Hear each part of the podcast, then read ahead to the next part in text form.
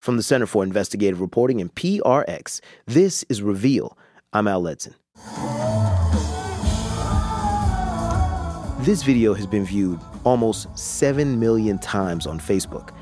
It's the band One Republic performing live at a private party in Orlando last year.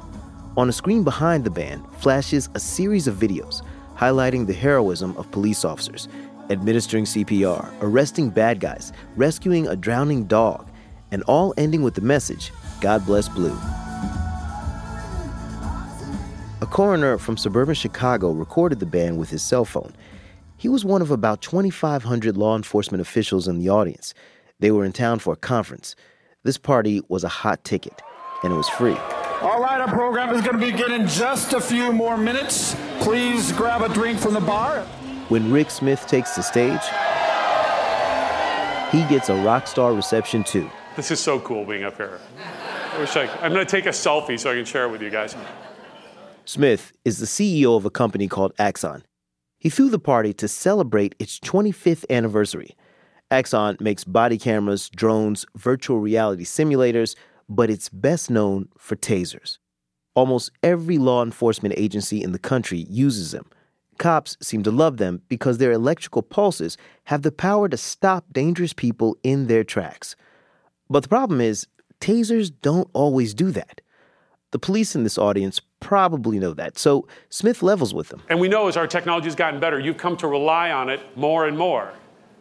And it's really painful for you and for us when it doesn't work, when it doesn't get the job done. And that's what keeps us up at night.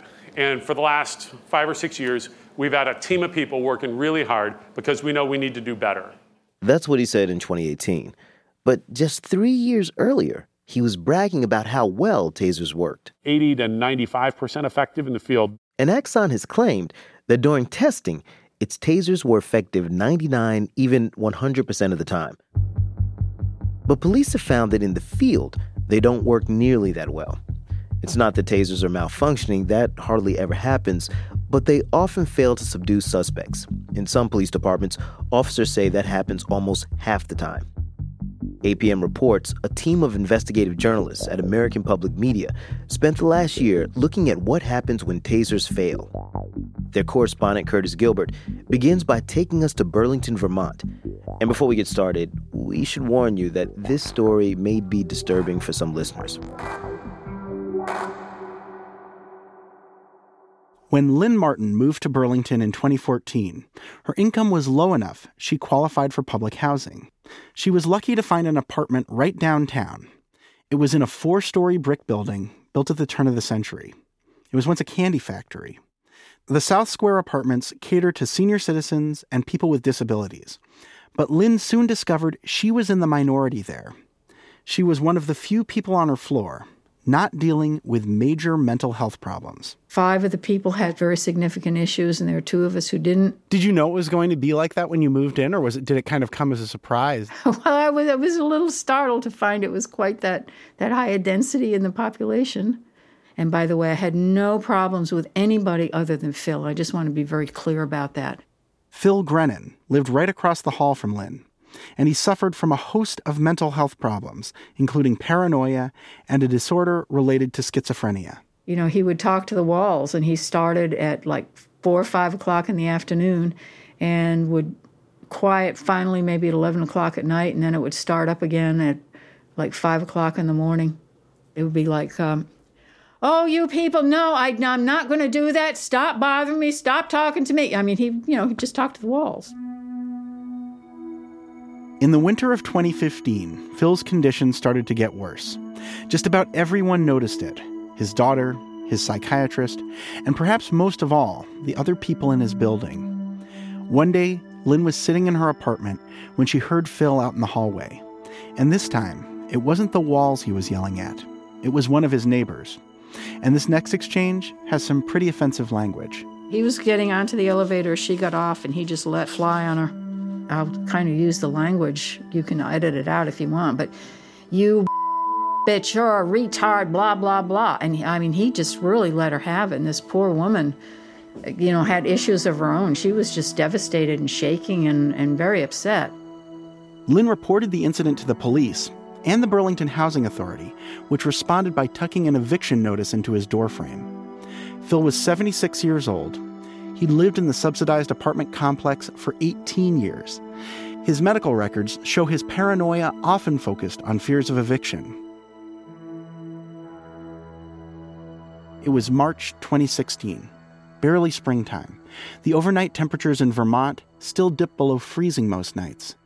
Less than a week after he got the eviction notice, Phil was sitting alone in his apartment, yelling at the walls again.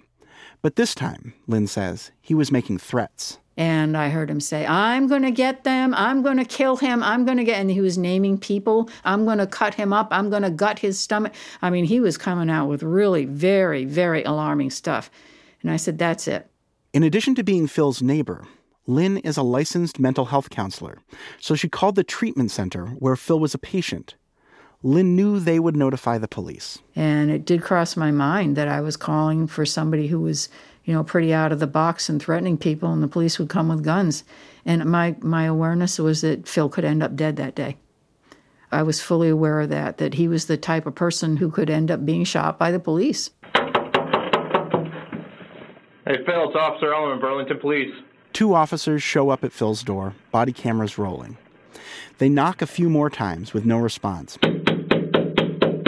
So they get the key and open his door. Drop the knife! Drop the knife right now! Drop the knife! Drop it! He's standing there with a knife in each hand. back up. 344's got a knife. Get us some other. One officer draws a gun. Drop the knife! The other Get your taser out. draws a taser. Phil, drop it and talk to us. After nearly two minutes of this, Phil finally speaks. I'm a lawyer. Okay. I'm a psychiatrist. Well, tell me more about that. But put down I the just knife. did, you stupid son of a bitch! Put down the Leave knife. me alone! Put down the Leave me alone! Phil isn't a doctor or a lawyer. He'd thought about law school and even took the LSAT after graduating from the University of Vermont, but he ended up getting a master's in education instead. Phil taught at the community college level before his mental illness made holding a job impossible, and he was a stay at home dad after that. It's clear he's in the midst of a delusion. Phil steps forward to close the door, and one of the officers fires a taser.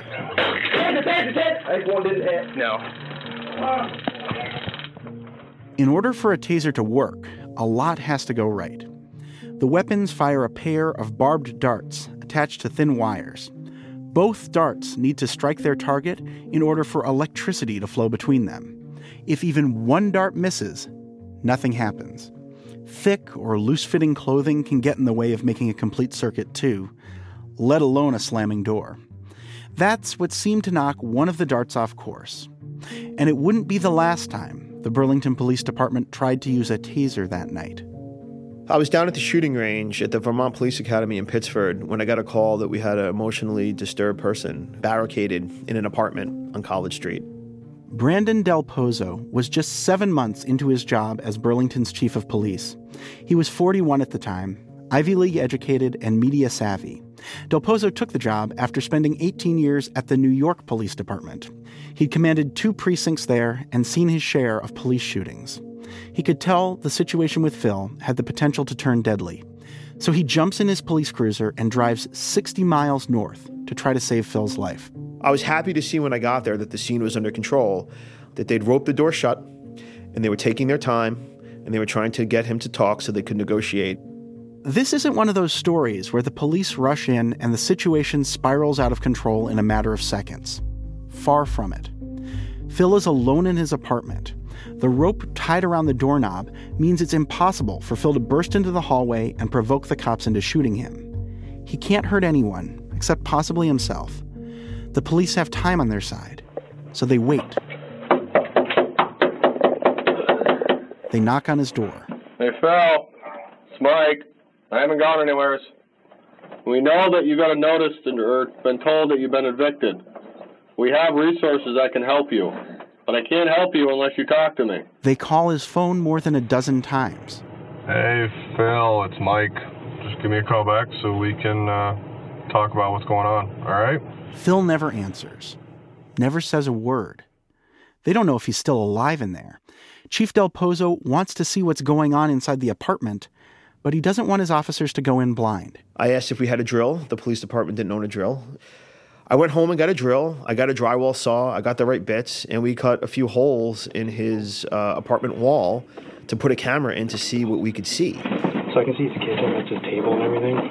Yeah. I don't see him. And what we saw was nothing. We just saw empty rooms. So, almost four hours after Phil retreats into his apartment, Slow and steady, guys. Del Pozo decides it's time to go in. Burlington Police, come out! They find Phil standing in the shower, hiding behind the curtain.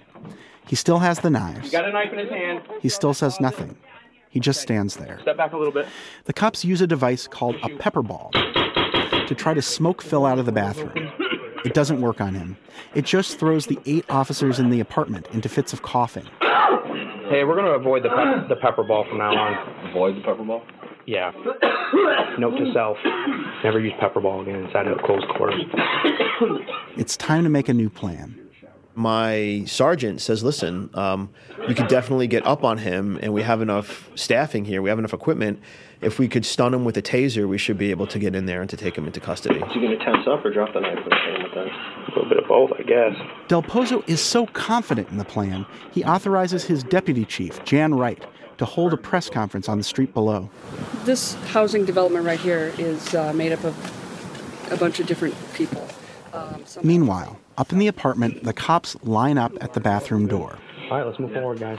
Officer Derwin Ellerman stands at the front of the line. In one hand, he holds a shield.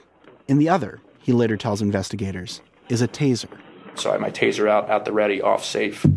Um, Sergeant Tree pushed the push. sorry, pushed the curtain open. Again, Phil says nothing. He stands there clutching his knives and turns his body toward the officers. At this point, Chief Del Pozo says, everything is still under control. The plan stops working the moment they fire the taser. I fired the first cartridge. I think he got a good lockup because I saw him seize up and shaking a little bit, um, but he didn't drop the knives, and he's screaming the whole time. And, um, I'm not sure which hand he used, but he reached down and he pulled the barbs out of himself. As soon as Phil removes one of the barbed darts, he breaks the circuit and electricity stops flowing through his body. Axon executives have portrayed yanking out the darts as unlikely. Here's CEO Rick Smith on cable TV in 2002. It's like uh, take a computer network. Imagine putting that spike of electricity into it. It's going to send everything haywire. We do the same thing inside the human body, so the brain can't tell the arms, legs, and muscles what to do. And if you can't move, you can't attack anyone. What's It- to stop a, a, a perpetrator from breaking those wires off? Uh, the 50,000 volts that's going through his body. Rick Smith's brother and co founder, Tom Smith, said something similar when ABC's Bill Weir asked him about it in 2011. Have you ever seen a test subject able to yank these out? No. They can't control their You physically Motor you can't control motor function, right? But Axon's more recent training materials seem to contradict the Smith brothers' past claims. A 2016 PowerPoint presentation created by the company notes people can retain control of their arms and legs, even while receiving a taser shock. Chief Del Pozo says that was clearly the case with Phil Grenon. The tasers hurt him enough to make him really angry and to aggravate his episode, and yet did not hurt him enough to incapacitate him. What happens next unfolds in less than 10 seconds.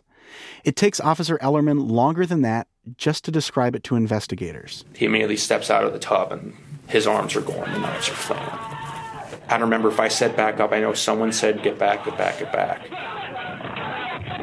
He's moving fast. We did not expect him to move that fast. Out on the street, the deputy chief is still talking to reporters. She's in mid sentence when the gunshots ring out. The cameras pan up to the open window on the second floor. They can't see it, but Phil is on the floor, dying. Bullet holes in his chest, thigh, groin, and abdomen. He also has six smaller marks on his body, the kind tasers leave behind. Chief Del Pozo says another one of his officers fired one just a moment before the gunshots. By the time we were done with this encounter, unfortunately, the room was just a crisscross mess of taser wires. Phil's story is like hundreds of others all over the country. Police end up shooting someone after their tasers prove ineffective. APM reports found more than 250 cases that follow this same plot line over just a three year period. Tasers failed to resolve the situation, and then police resorted to firearms. And in more than 100 of those cases, people became more aggressive after an officer fired a taser at them. Had the tasers been effective, many of those people might still be alive. In some cases, it's obvious why the taser didn't work, because one or both of the electrified darts missed their target. But with many of the shootings, it's much murkier. The darts hit, they just don't do much. And the investigators don't spend much time trying to figure out why. They tend to focus on the bullets that proved fatal, not the tasers that proved ineffective. That was the case with Phil Grenon's death, too. It's a question that gnawed on Phil's niece, Sarah Grennan. It was eating me alive for a while. A little less than two months after Phil died, the Burlington Police Department released videos from the cameras officers wore on their uniforms. But it wasn't until the next year that Sarah could bring herself to look at them. I watched it on the anniversary of his death. Um, Why did you decide to do that? I don't even know what the answer is. I don't even know why I watched it. I guess just to maybe try to figure out why it went so wrong. And that's when she saw how close Phil was when Officer Ellerman used his taser. They were face to face. Ellerman was in the bathroom doorway. Phil was in the shower. Sarah started researching tasers, and she discovered it's not enough just for both darts to hit. It also matters how far away the target is. Tasers don't have the same effect on the human body when they're used at too close a range. They still hurt, and sometimes that's enough, but they won't always knock you over. That's because the two taser darts spread apart as they fly. The farther apart they hit, the more effective they become. And I think that I had heard that the tasers they were using at the time, you have to be nine feet away. She's right. And the problem is, it's hard for officers to get that kind of distance in a small apartment or even in a scuffle out on the street. The manufacturer, Axon, acknowledges tasers are typically used at close range. And when you look at databases from major police departments that track this stuff, you can see just how close. In New York and Fort Worth, Texas, for example, officers report they usually fire their tasers at distances of seven feet or less. They only use them at longer ranges, about a quarter of the time. In other words, most of the time, cops don't use tasers at the ranges where they become reliably effective. So, how far away was Phil? To find that out, I needed to get into his building and look at one of the apartments. Are you Cynthia? Yeah. Hi, Curtis Gilbert. Hi, Curtis. Call me Cindy. Cindy. Okay, I will. Come on Thank in. you so much. Cindy Cullum has lived in this tiny one bedroom apartment for 18 years. Where, where shall we s- sit down to visit? You sit in Phil's chair. She was probably Phil's best friend. I mean, he'd come down and sit in that chair and we'd talk and we had Thanksgiving together every year, and um, we only had stuffing dressing because that's all we each liked. He was so appreciative, so thankful for it. He was so dear. He, he was just, I can't say enough about him. I could tell that Phil's death had really affected Cindy, but I wasn't prepared for what she said next. It was so terrible that I uh, tried to commit suicide four days afterwards, and they told me I was in the hospital for three weeks. And I'd never done that before or since. Never. Do you remember making a decision to commit suicide? Oh, absolutely. I wrote everything out for my cousin. And for some reason, the loss of Phil and what he went through before his death was so traumatic for me I just I, I couldn't bear up to it.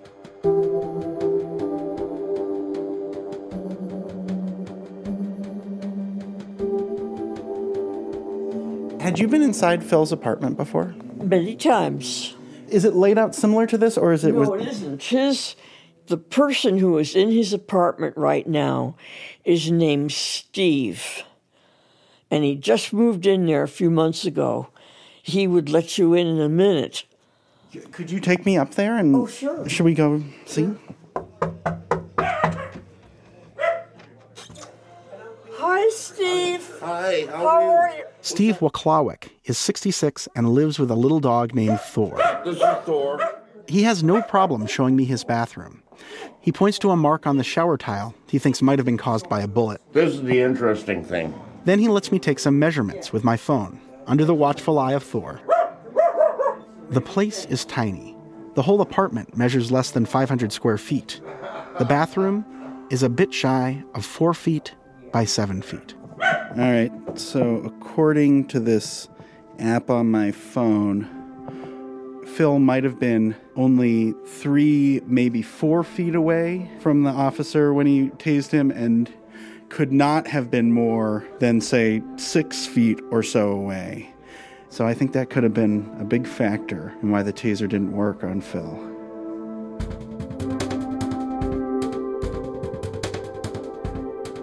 We asked Axon to talk to us.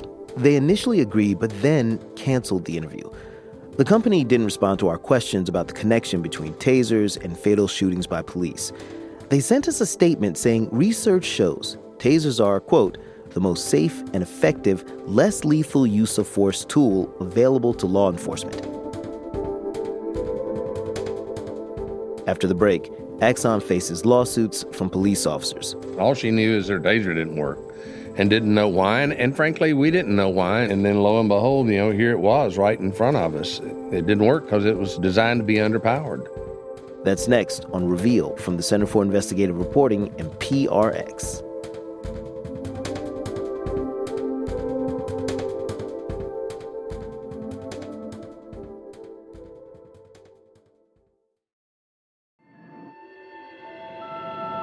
From the Center for Investigative Reporting and PRX, this is Reveal.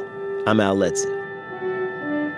The idea of zapping someone with an electrical weapon was once the stuff of science fiction. Set your phaser on one quarter. I'll leave mine on stun. Feels strange. Just stun. You'll be able to think in a minute. But in the mid 70s, it became a reality. Into the debate over whether to make handguns illegal, enter a new space age weapon that stuns but does not kill the victim. This 1975 ABC News report includes the only recorded interview we could find featuring Jack Cover. He's a Southern California scientist who invented the taser. And we feel that it is a very suitable replacement for the gun, which, as you know, is lethal and is totally inadequate in the hands of the average citizen. Cover said he got the name for the taser not from Star Trek's phaser, but from Tom Swift. Grandma, I want you to listen to me. I'm going to try and stop him with this. What does it do? I really don't know. It's an experimental electromagnet. Okay, hang on, Tom. Tom Swift was a fictional boy genius who invented all kinds of futuristic devices. And the word taser is a loose acronym of the book Tom Swift and His Electric Rifle. Today, a single company, Axon, has a monopoly on producing tasers in the US, and most cops carry them. But the problem is, tasers often don't work the way police expect them to. Today on Reveal, we're looking at why that happens with our colleagues at APM Reports. Correspondent Curtis Gilbert finds out how Axon cornered the taser market and what's happened since then.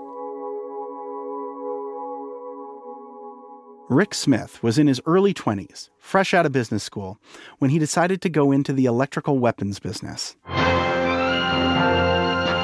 Hello.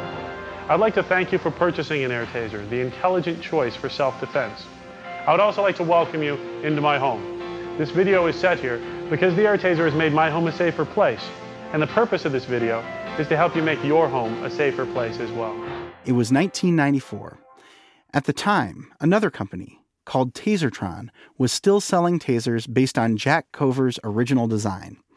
It owned the patents and had the exclusive right to sell tasers to police departments in the U.S. So AirTaser went after the consumer market. Back off, mister. And I mean right now.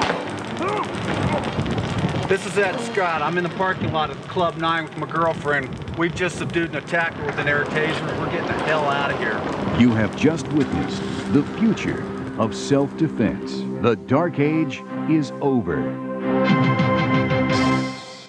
But it turned out everyday citizens weren't that interested in arming themselves with electrical weapons.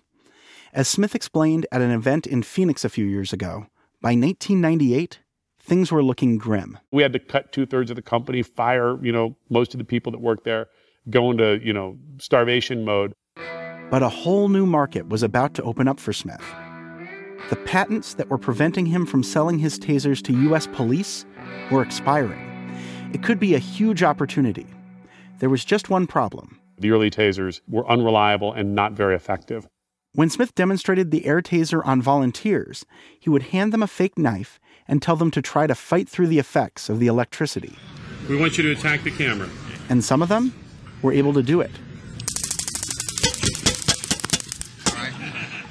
In order to compete with Tasertron, Smith needed to make a weapon that really worked. His solution was simple. He turned the power up, way up. Smith tripled the amount of electrical charge his tasers put out. This is the advanced Taser M26. And it passed the attack the camera test. Yeah. Once Cops loved it. Sales exploded. Smith renamed the company Taser International, and a few years later, he took it public. He boosted the power of the weapons again and bought up what was left of Tasertron. From that point on, Smith had a monopoly. His company became a Wall Street darling. Smith talked about those days on a podcast called Entrepreneurs on Fire. In 2004, we were the top performing stock in the world. It was an amazing run of success. Then January 2005 hit. We got hit with a raft of lawsuits and a federal investigation into the safety of our devices that was absolutely miserable. We weren't sure the company would survive again. We hmm. got hit with like 150 lawsuits in less than a year. Most of the lawsuits alleged tasers weren't as safe as the company claimed, that they could even be deadly. The company acknowledged that people had died after receiving taser shocks, but it pointed out they often had dangerous levels of drugs in their systems or some other health problem. Smith told CBS News it wasn't the taser that killed them. In every single case, these people would have died anyways. Smith's company fought every suit, and it almost always won. But he told ABC's Nightline the legal onslaught was getting expensive. Do you spend more on research and development or legal fees? There have been years when uh, litigation budget's been higher than our, our research. So the company softened its claims about the safety of its devices, and Smith began to acknowledge that in rare cases, they could harm the heart. Can you absolutely guarantee that your product would never, ever cause cardiac arrest in any person? No, we can't make that guarantee. The best I can tell you is these devices make dangerous situations safer. But Smith's company changed more than its safety claims. It stopped turning up the power. In fact, it went in the opposite direction. In 2009, it released a new line of weapons that put out about half as much power. Finally, the lawsuits began to dry up. At one point in 2011, the company was simultaneously fighting 55 of them. As of its most recent annual report, that number was down to just eight. But even as fewer suits were filed claiming taser shocks were deadly, a new kind of lawsuit started popping up ones that claimed the lower powered tasers didn't put out enough juice to protect the police. There's one in New Orleans from the family of an officer who was shot and killed after his lower powered taser was allegedly ineffective. And there's another one from a Houston officer. She says she was injured after her taser failed to subdue a woman who was fighting her. Andy Vickery is the officer's lawyer. All she knew is her taser didn't work and didn't know why. And, and frankly, we didn't know why until uh, we got into discovery and and then lo and behold, you know, here it was right in front of us. It, it didn't work because it was designed to be underpowered. The company disputes that. It claims lower power doesn't necessarily mean lower effectiveness, and it says its laboratory testing proves the lower powered tasers work just as well. But in the real world, that doesn't seem to be the case. In Los Angeles, when an officer pulls the trigger of a taser, it only does the job a little more than half the time. It used to be better than that.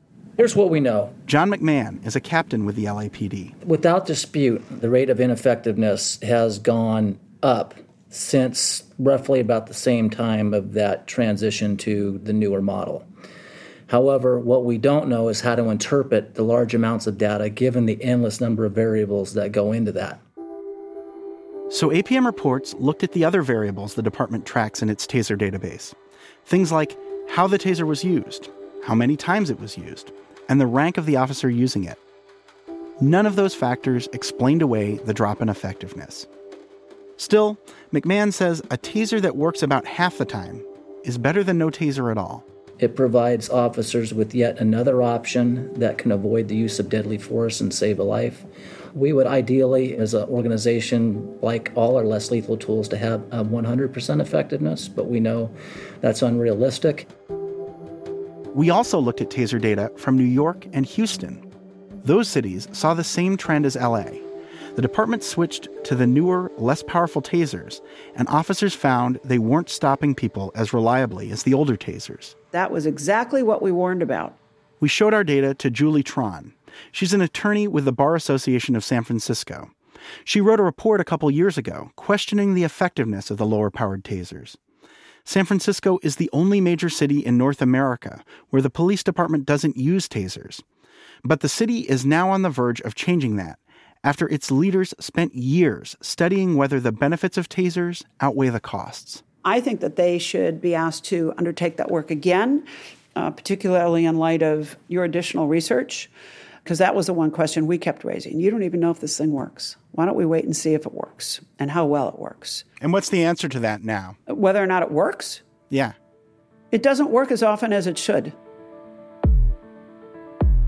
Axon has sold more than 600,000 of the lower powered models, called the X2 and the X26P, and it continues to sell them. But in October, it released its first new taser in five years, one it promises will be the most effective ever. Ready! Fire! Good! Taser, taser, pull the trigger and move! Don't stand still! I went to Fort Worth, Texas to see it in action. A group of taser instructors runs practice drills in the ballroom of a conference center there.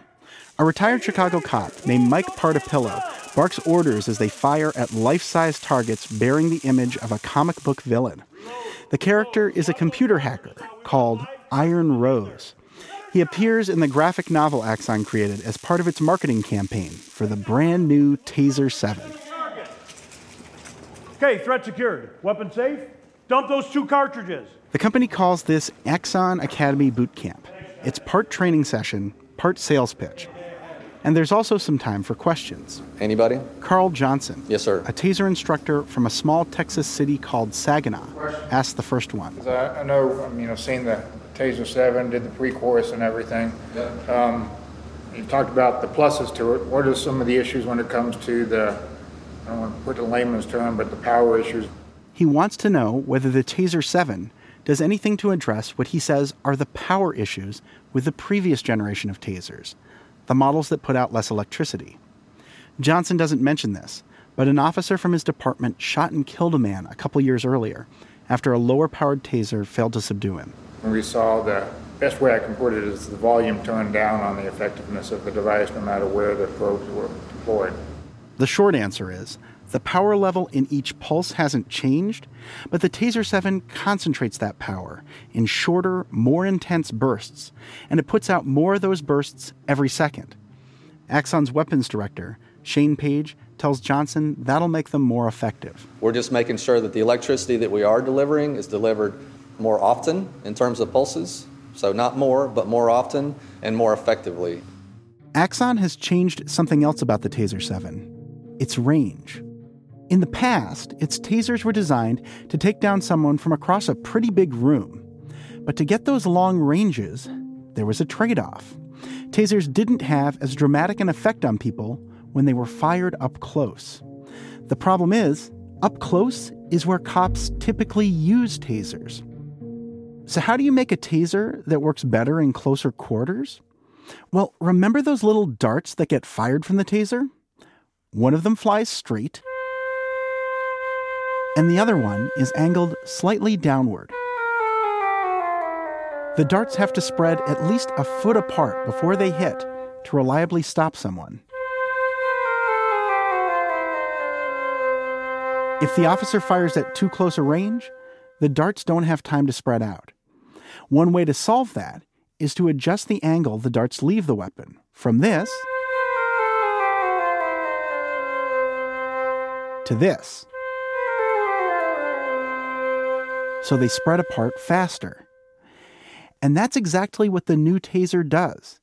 Axon says it will reliably take down people as close as four feet away, compared to seven or even nine feet for its earlier models. But it turns out this new idea wasn't so new after all. Is it through that door? It is through that door. It is actually a vault. The Bakken Museum in Minneapolis maintains a huge collection of artifacts, all somehow related to both electricity and the human body. The vault is where curator Adrian Fisher keeps all the items that won't fit in the display cases. So we have a lot of electrostatic generators, we have Leyden jars in here, we have early kind of parlor game devices, little static merry-go-rounds, carousels, and things like that. And um, this is the taser. It's not just any taser, it's a TF1, the very first taser ever produced. We acquired it actually in 1975. Uh, we bought it just like any customer would. Fisher wears white gloves as he carefully removes it from the box. The TF1 is made of drab gray plastic. It's part firearm, part flashlight. The light is supposed to help with aiming. And below that are the square holes where the darts come out. Can I take a look at that? Yes, of Is course. it okay to touch the bag or Yeah, it's in the bag, so it's okay to be touched. Otherwise, we use gloves. It turns out that the TF1 fired its darts at the same angle as Axon's new Taser 7. And tasers with that design were still in production up until 2003. They were made by Tasertron, right up until Axon bought up its only competitor and stopped producing its weapons.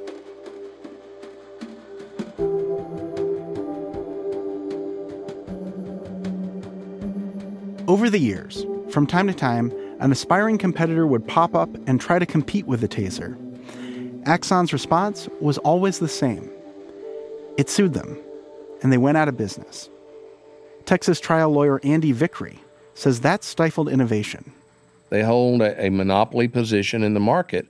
That just comes with it a lot of power to control what features you offer and don't, which is a practical matter means that municipalities and law enforcement agencies and uh, and even the military don't have a lot of alternatives.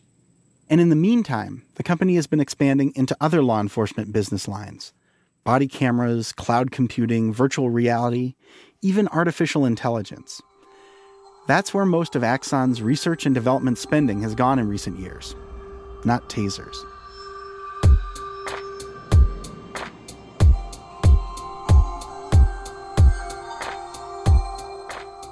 We asked Axon about the data showing its lower powered tasers were less effective in Houston, LA, and New York. The company didn't directly address those trends in its response, but it said the methodology most U.S. police departments use to track how well tasers work leads to inaccurate conclusions. After the break, we go back to Vermont and hear from the officer who fired his gun after a taser didn't bring down a man barricaded in his apartment. Sort of me watching this guy being tased and walking towards us, swinging a knife at us, shocked me. That's in a minute on Reveal from the Center for Investigative Reporting and PRX.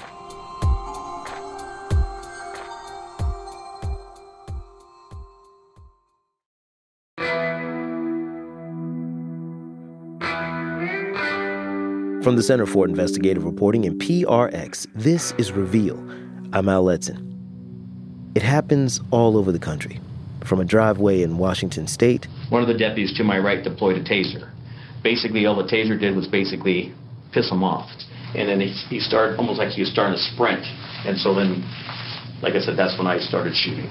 to a wooded area in Northern California Lay on your stomach now. Once I tased him, he said, okay, okay. But it didn't deter or slow him down in the fight at all. If anything, I felt like it just ramped it up. I thought if he hits me a couple more times, I'm going to go out and you know, I'm not going to. I just really thought of my kids at that point. Got my weapon out. Shots fired!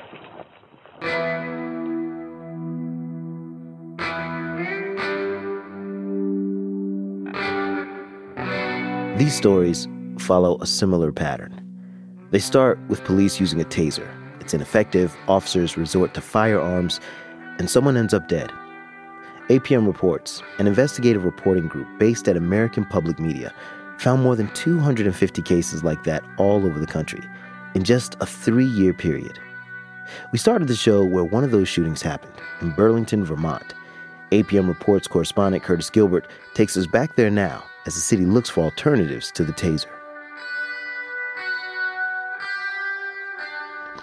This is Dennis Gerard with the Vermont State Police. Today's date is March 23rd, 2016.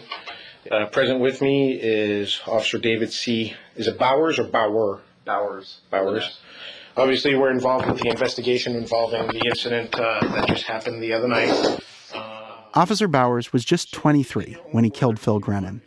He'd been with the Burlington Police Department less than two years. The shooting happened in Phil's apartment at the end of a tense four hour standoff.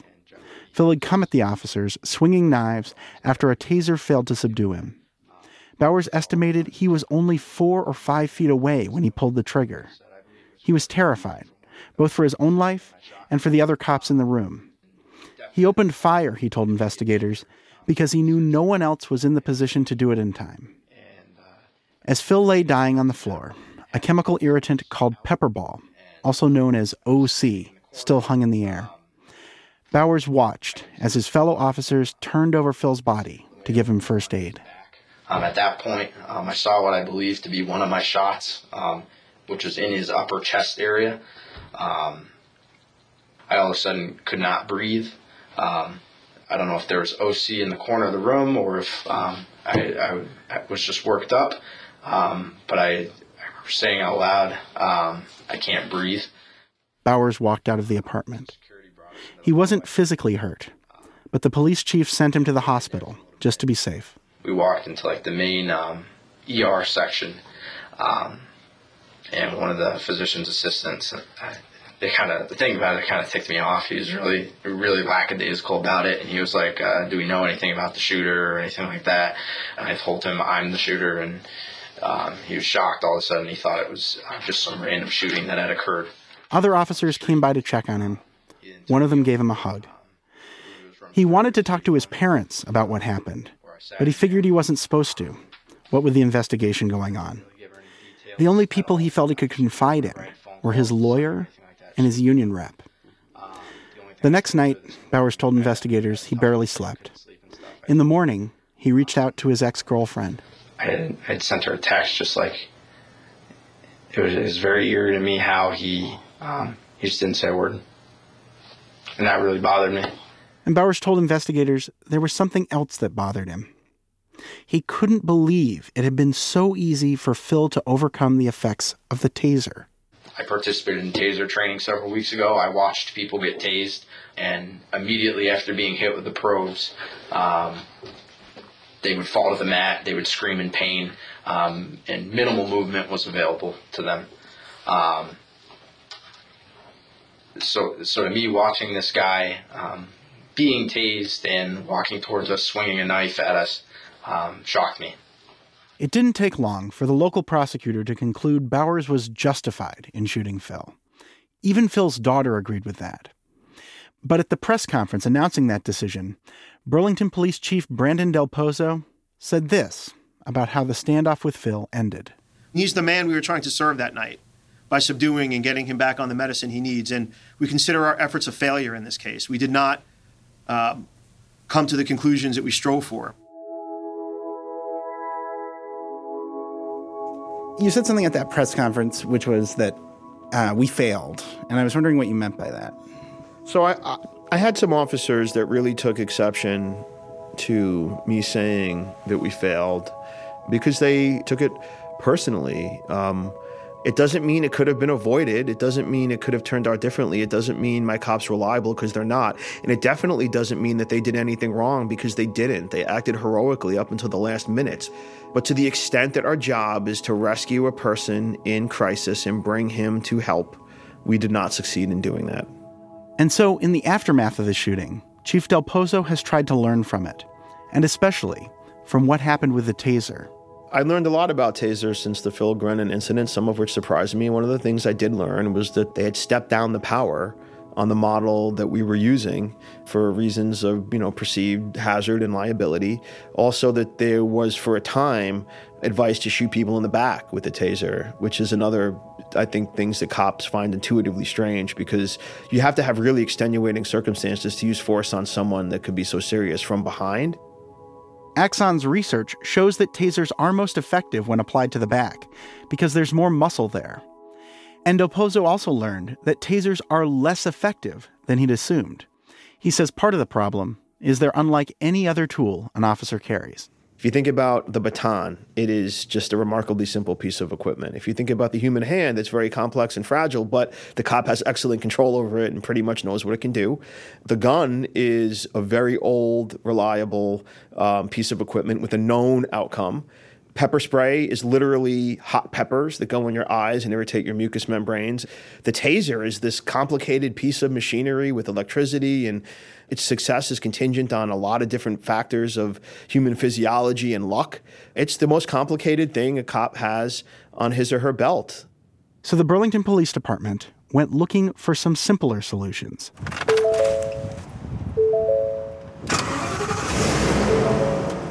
The department spent about a quarter million dollars to buy and outfit this truck. They call it the Emergency Response Vehicle. Officer Greg Short says it carries everything the cops here could possibly need in case of a mental health call or a hostage negotiation or any other crisis. I mean, we have robots on here, we have night vision goggles, we have thermal imaging, uh, we have breaching tools in here, like what you'd see maybe like the fire department has. Yeah, I mean, this is basically like a rolling Swiss Army knife. kind of, um, but this is not your typical like SWAT vehicle, if you will. You're, I'm not going to open up a panel and you're not going to see like a missile launcher in here. That's not that's not what this truck was meant for at all. This truck has tools on it to help us control a situation, uh, a possibly hostile situation, and hopefully deal with that situation and take care of that situation in a non lethal way. Officer Short jumps up on the back of the truck, unlocks a panel, and pulls out an eight foot long metal pole with a semicircle on one end, about the size of a man's chest. It's called a Y bar. Usually, one or two officers would be on the end here, and you would literally pin someone with the, the arms on the end, either up against a wall, on the ground, being able to take them out of the legs, um, you know, being able to kind of, like I said, control them from a distance, uh, just to safely for yourself and for them, truly, apprehend them. It's pretty low tech. The truck also carries a couple of old fashioned fire extinguishers filled with nothing more than pressurized water. Chief Del Pozo says that's the sort of thing that could work against someone with a knife, someone like Phil. If you spray that at someone's face, they cannot advance towards you. They have to look away or put their hand up in front of their eyes. That and a metal bar shaped like a Y can be the difference between having to shoot someone or not. There are no tasers on the emergency response vehicle, but Burlington police officers still carry them on their belts. Del Pozo wants his officers to have as many options as possible. But the Phil Grenon shooting has changed the way he thinks about tasers. Knowing what I know now, if all things are being equal and there's a man with a knife in a bathroom down the street from this police headquarters, we would not make the same plan. We would not say the best way to end this after hours and hours is to send in a team that will rely on a taser. If you're using tasers as part of a planned operation, like a barricaded person, a person in crisis, if you're using it to conclude a stable situation, you better have a backup plan because there's a good chance it's not going to work and you'll need to do something else. Axon says it's trying to improve its tasers. In October of last year, it released the Taser 7 that Curtis talked about. The company says the weapon will work better in close quarters. But the change comes too late for Phil Grenon and Officer David Bowers. And the weapons that don't work as well at close range, the ones that police departments are finding to be less effective, they're still for sale. Last year, Axon shipped more than 130,000 of them.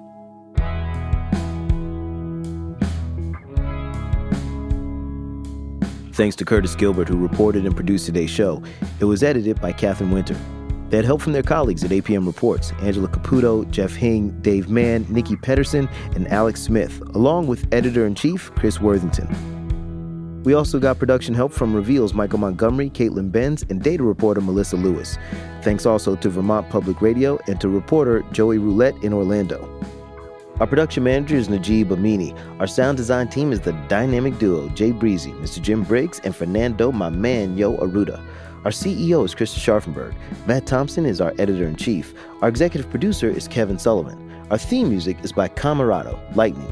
Support for Reveals provided by the Reva and David Logan Foundation, the John D. and Catherine T. MacArthur Foundation, the Jonathan Logan Family Foundation, the Ford Foundation, the Heising Simons Foundation, and the Ethics and Excellence in Journalism Foundation. Reveal is a co production of the Center for Investigative Reporting and PRX. I'm Al Letson, and remember, there is always more to the story.